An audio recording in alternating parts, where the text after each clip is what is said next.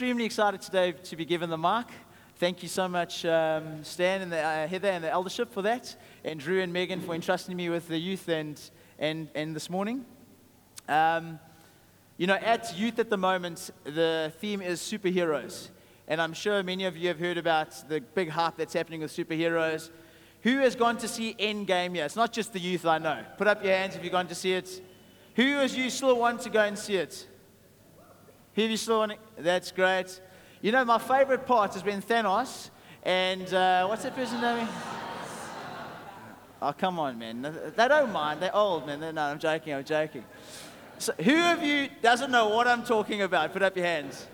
That's great. That's great too. Jesus loves us all. Jesus loves us all. So, the superhero theme, Marvel is busy making trillions and trillions of dollars. They've been releasing all these different uh, superhero movies. And the theme for youth at the moment is Jesus, the real superhero, which I think is so appropriate. And Jesus is our personal hero, He's our personal superhero.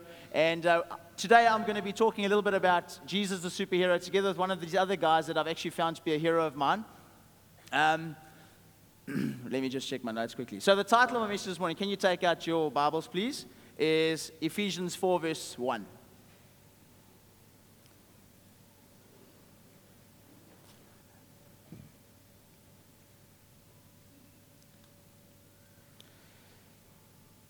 So, if you haven't got there, it's okay. The title is I urge you to live a life worthy of the calling that you have received. If you look a little bit earlier on in that verse, it actually says, As a prisoner for the Lord, then, I urge you to live a life worthy of the calling that you have received. Paul is writing from prison, probably in Rome, and he's writing to the church of Ephesus. And in the first three chapters of the book, he starts to expound on the gospel. He starts to speak about this glorious inheritance that we as believers have uh, received in Christ. He then goes on to outline how we are to live as a result and the response of our hearts to this. And therefore, he says, Then I urge you to live a life worthy of the calling you have received. If you look at a key verse that I'm going to use in this morning's sermon as well, it's Ephesians 5, verse 1 and 2. Quickly go there, it's a chapter later. It says, Follow God's example, therefore, as dearly loved children, and walk in the way of love just as Christ loved us and gave himself up for us as a fragrant offering and sacrifice to God. And so, as a response to the first three chapters, I briefly want to summarize this.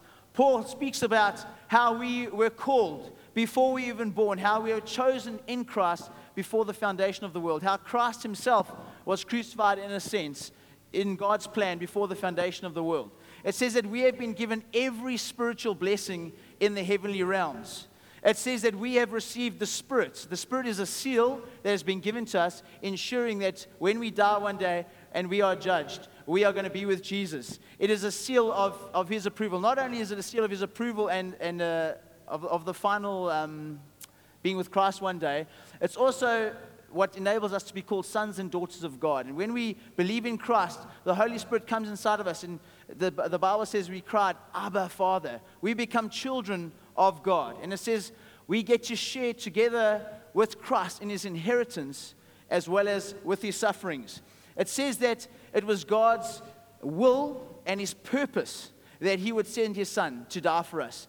It says that it gave him great pleasure for him to send his son to us. Not only was it his will and his purpose, but it was his pleasure that he would send his son that you and I could become sons and daughters of God. Think of it for a moment. Sometimes we just think, oh, I need to accept Jesus because this is the right thing to do. I don't want to go to hell or I've experienced his love. But it's actually, it was his pleasure, even though we were separated from God, even though we are sinners. And the Bible talks about, talks about us being enemies of God.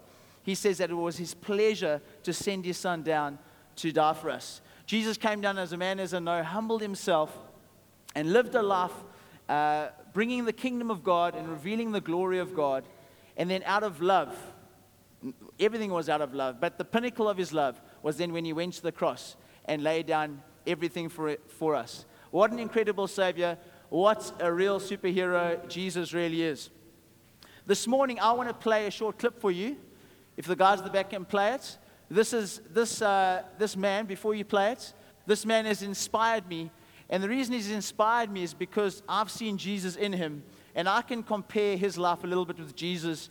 We see Paul saying, Follow me as I follow Christ. And I would like to suggest that maybe this morning we can follow a little bit of what this man has done uh, as we watch this movie. So, can you hit the play button, please? Give credit to the Washington Post for this. We need some sound, please.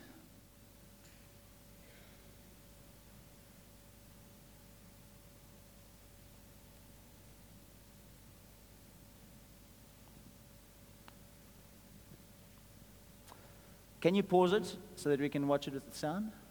Thank you.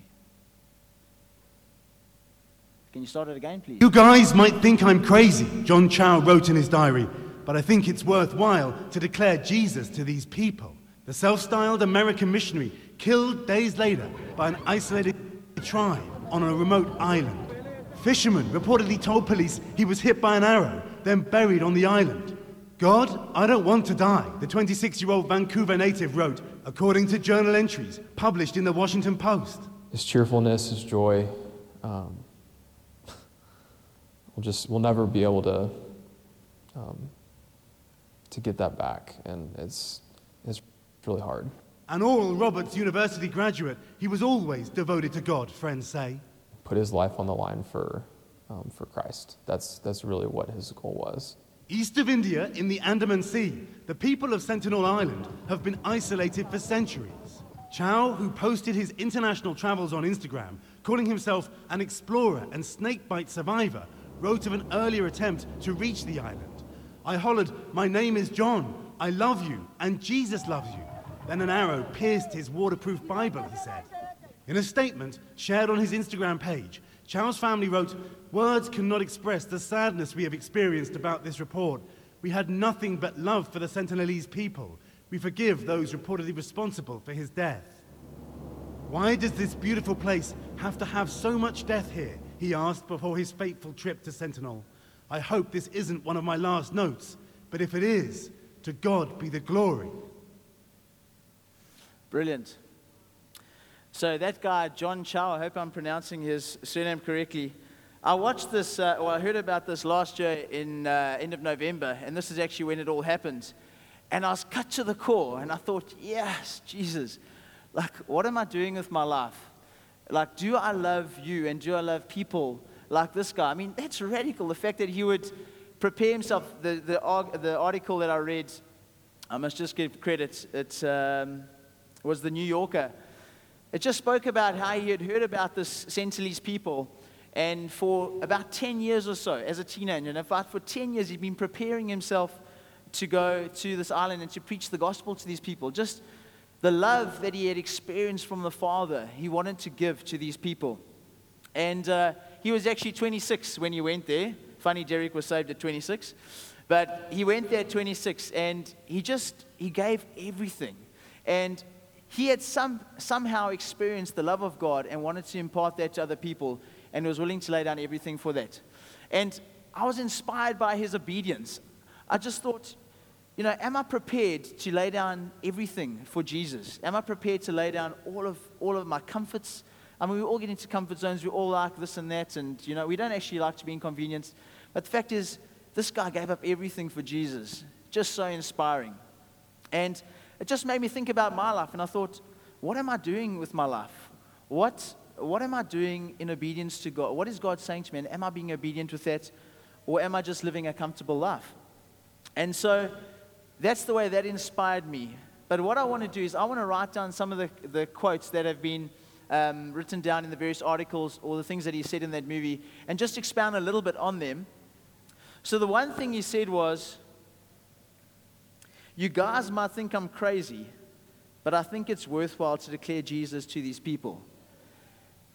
And you know, Jesus, before he was going to the cross, he encouraged his, his disciples. And he said that people are going to think that you're on the wrong track. They're going to persecute you because of the life you're living. And that you stand for me. That you've received this gospel, this good news, and this love of the Father and that you, you're wanting to show other people this love, and they're not going to understand, they're not going to get it. And uh, I just thought this is exactly what he thought. He says, You guys might think I'm crazy. Uh, but then he went to go and say, But I think it's worthwhile to declare Jesus to these people. And I was just so inspired by that. I just think it's worthwhile to declare Jesus to these people.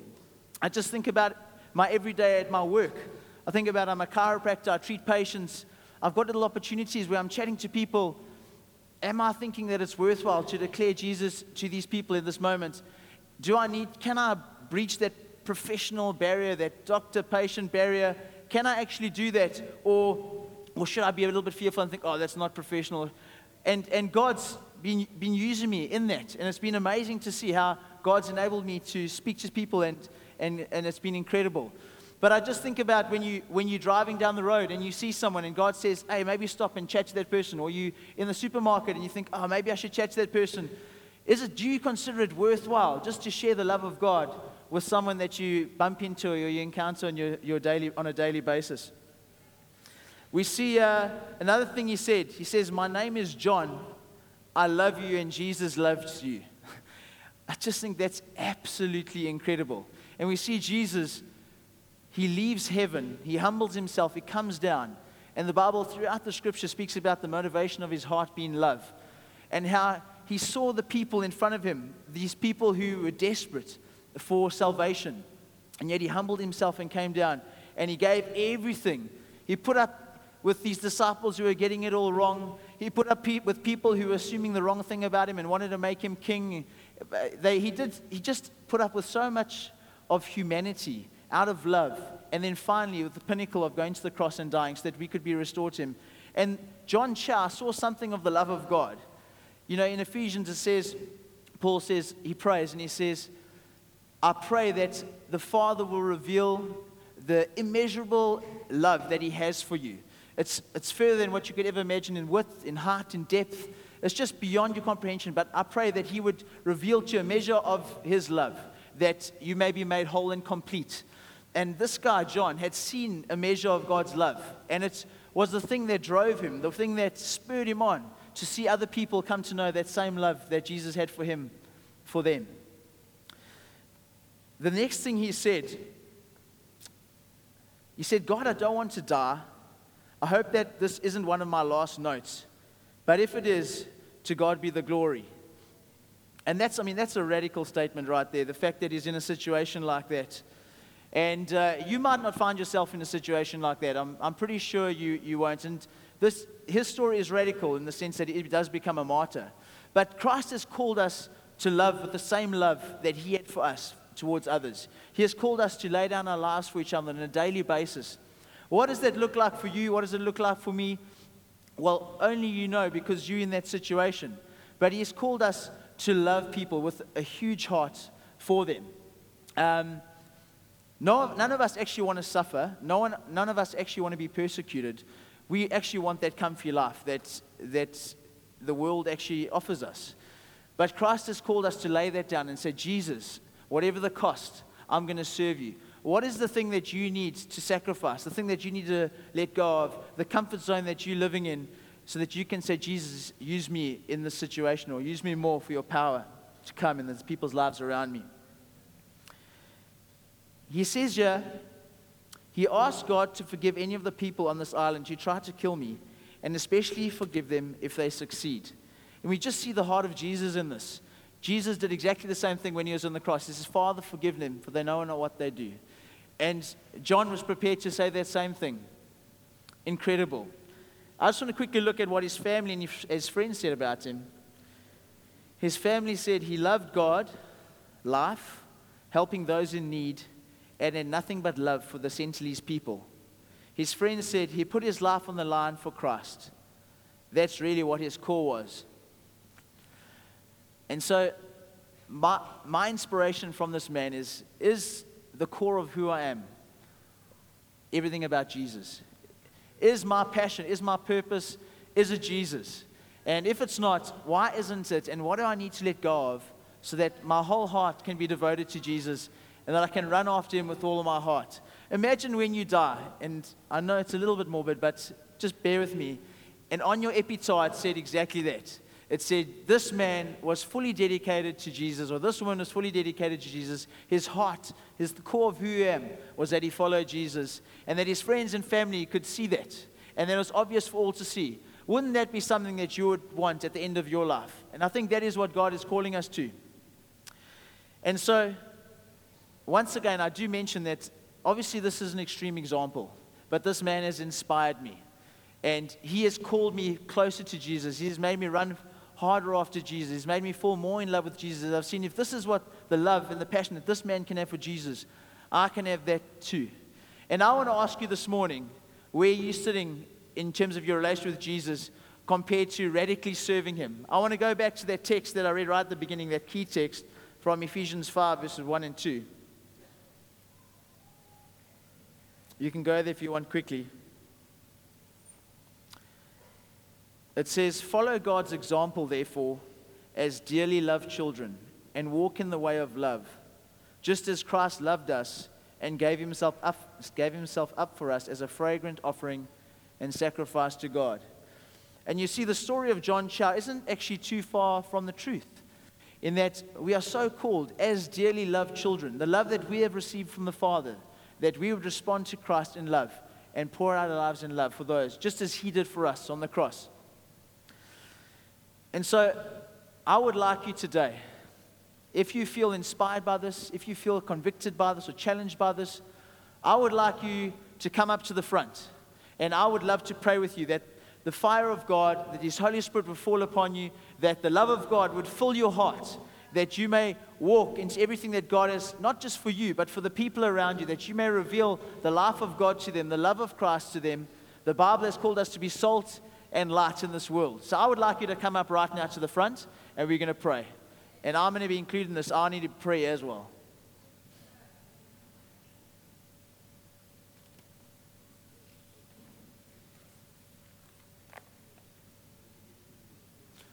Can everyone please stand?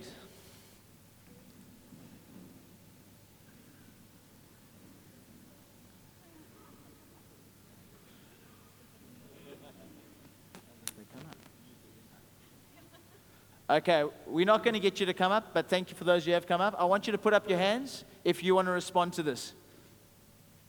And I'll put my hands up. Lord Jesus, fill our hearts with your love. Father God, take us on into greater and greater measures of your love, that we may see who you are, Jesus, that we may see your glory, we may see your kindness and your love to us, Father God. And won't you fill us with your spirit and your love that we may live that out, Father God, to the people around us on an everyday basis, Father God. Won't you fan into flame and stoke the flame within our heart for the calling and the plans that you have for us, Father God, that we may start taking the steps necessary and making the sacrifices necessary to walk more into things that you have for us, Father God. Fill us now, we pray. In your mighty name, Jesus. Amen. Uh, please sit down. That's amazing. There we go. It really is good to see everybody, and well done, youth. Well done, Drew. Well done, Justin. Let's just give these guys a huge hand. I don't know, I don't know what you're like at home, but I'm a little bit like uh, I ask the children to do something, if they decide to do it, of course. But I ask them to do something, and then what I want to do is I want to make sure they're doing it properly. And so I kind of in there and kind of instead of just letting them learn and letting them maybe mess it up and maybe do well or whatever, I'm a little, I'm a lot like that actually. I'm a bit of a control freak like that. And uh, it's bad leadership, just for those that know, because if you do that, pe- other people never get to grow and never get to do their thing. And so these moments like this, friends, uh, there's, there's, there's a wonderful opportunity for us to grow and let these people grow and let them know that we believe in them that actually they can do this thing because actually we're not trying to build a slick Sunday, we're trying to build a community of faith across all generations and across all people groups. And so, actually, this morning fills my heart with absolute wonder at what these guys are doing. And I just want to say, Megan and Drew, you've done an outstanding, outstanding job. Really, just just building the foundations in and laying the foundations and uh, Justin, you guys are going to be absolutely superb. And I, expect to see wonderful, wonderful things as you begin to deposit what's in your heart. You know, in the, in the, the, the New Testament church was so not only multicultural but multi generational that Timothy, in 1 Timothy chapter 5, he actually has to lay down some things of how older people are to interact with younger people. And he says there, he says, listen, um, younger, younger men, what I want you to do is I want you to treat older men. Don't, don't, don't um, uh, uh abuse them or, or uh, kind of speak harshly to them. Actually, I want you to exhort older men like fathers, like they were your father. Which means you have younger men in leadership leading older men in the New Testament church. To the point that Paul has to say to them, listen, just a way you treat older men is to treat them like your father. You don't, you don't, you're not harsh with them. It's amazing, huh? And then he says to the older men, he says, older men, I want the way you treat younger men is I want you to treat younger men as though they were your brothers. He doesn't say to the older men, treat younger men as though they were your sons. He says, treat them like they're your brothers. So, what it means is that older people have got to be the more mature ones, even though they might have the status in life. Actually, they've got to have a status of heart that actually these younger people are like brothers and sisters to them. It's amazing, hey? That's how the New Testament church is meant to work. It's not like you're young and I'm old and I know more than you, even though you do. You don't let people, you don't let younger people know that. You actually treat them like brothers, as though they were kind of equals with you. And then he says the same thing to younger women and older women. He says, make sure that you treat older women like they were your mother. And young, an older woman, please impart your life to younger women. Older woman to younger woman. So there's this expectation in the New Testament church that it's a multi generational church where actually there's this incredible honor no matter how old you are in the life of the church. We don't discount you because you're young, we treat you like brothers and sisters. And because you're older than us, we don't speak harshly to you. We treat you like you, my father, like I would speak to my dad. It's an incredible picture of the New Testament church. And friends, that's the kind of community we are wanting to build. And so the kidsmen don't go out to kids ministry, they go into kids ministry. They go into something that's been planned and prepped for them so that they can grow in God.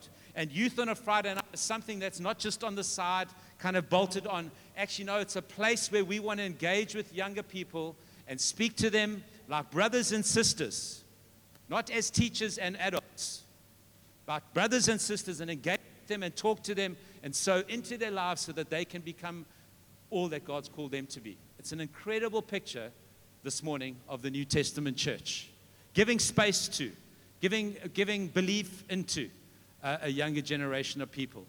And lastly, I want to say this. It says in, in 1 Timothy chapter 3, Actually, 1 Timothy, uh, uh, sorry, 1 Corinthians chapter 3. And Corinthians is all about divisions in the church. And one person says, actually, Apollos is my guy. He's the guy that actually shaped my life. And another person says, no, Paul is the guy. Actually, and so what they're doing is they're dividing the church depending on the gifts that they recognize. And Paul has to come into them and come to them and say, listen, guys, I just want to let you know I'm nothing and Apollos is nothing. Jesus is everything. And he has to come to them and says, I, he says, I planted, Paul says, and Apollos watered, but growth only comes from God. And he says, the one who waters and the one who plants is nothing, he says, but they have one purpose, and that is to ensure that God comes into those people's lives. And friends, I want to I want to encourage us as we journey with God in this family model of what it means to be church and what it means to be a community where older people can interact with younger people and uh, younger people can interact with older people and are not left out of the groups. They're included into our groups and into our conversations and all those sorts of things. But to remember this is that somebody does have to plant. And, and what we learned from that Corinthians test is that there is a planting that needs to happen and there is a watering that needs to happen. And planting, when you look at the, the words there, could be, could be uh, translated implanting. So somebody needs to do the implanting, but then somebody also needs to do the watering. It's kind of the, the nourishing and the working through, but it is God that brings the growth. And so we want to be faithful in this multi generational model of some will water and some will plant, but we know God is bringing the growth. And so what we want to do is we want to be faithful with our part, and I want to encourage you have young people in your home. Support young people on their camp and include part of your prayer life, part of our prayer life is actually for young people. And that's what was highlighted on Thursday as we met as, uh, as an eldership team. Is that actually I'd woke up, woken up that morning and I just said, God, what do we, uh, you know what I said? I said, God, what about the young people? We've got to see hundreds of young people come to you. And I said, God, what's the key? I was kind of in that mode. And you know what God said to me? Have you asked me for them? Have you asked me? You see, if you don't, you don't get if you don't ask. And so there's this place where we've got to include young people in our prayer lives. We've got to, we've got to, they can't be on the periphery because they're young and because they don't speak sense all the time and because they make mistakes. No, friends, I'm serious. So what we do is we just ex- exclude people, but in actual fact, we're meant to be planting, we're meant to be imparting, and we're meant to be watering so that God can bring the growth. We don't grow people.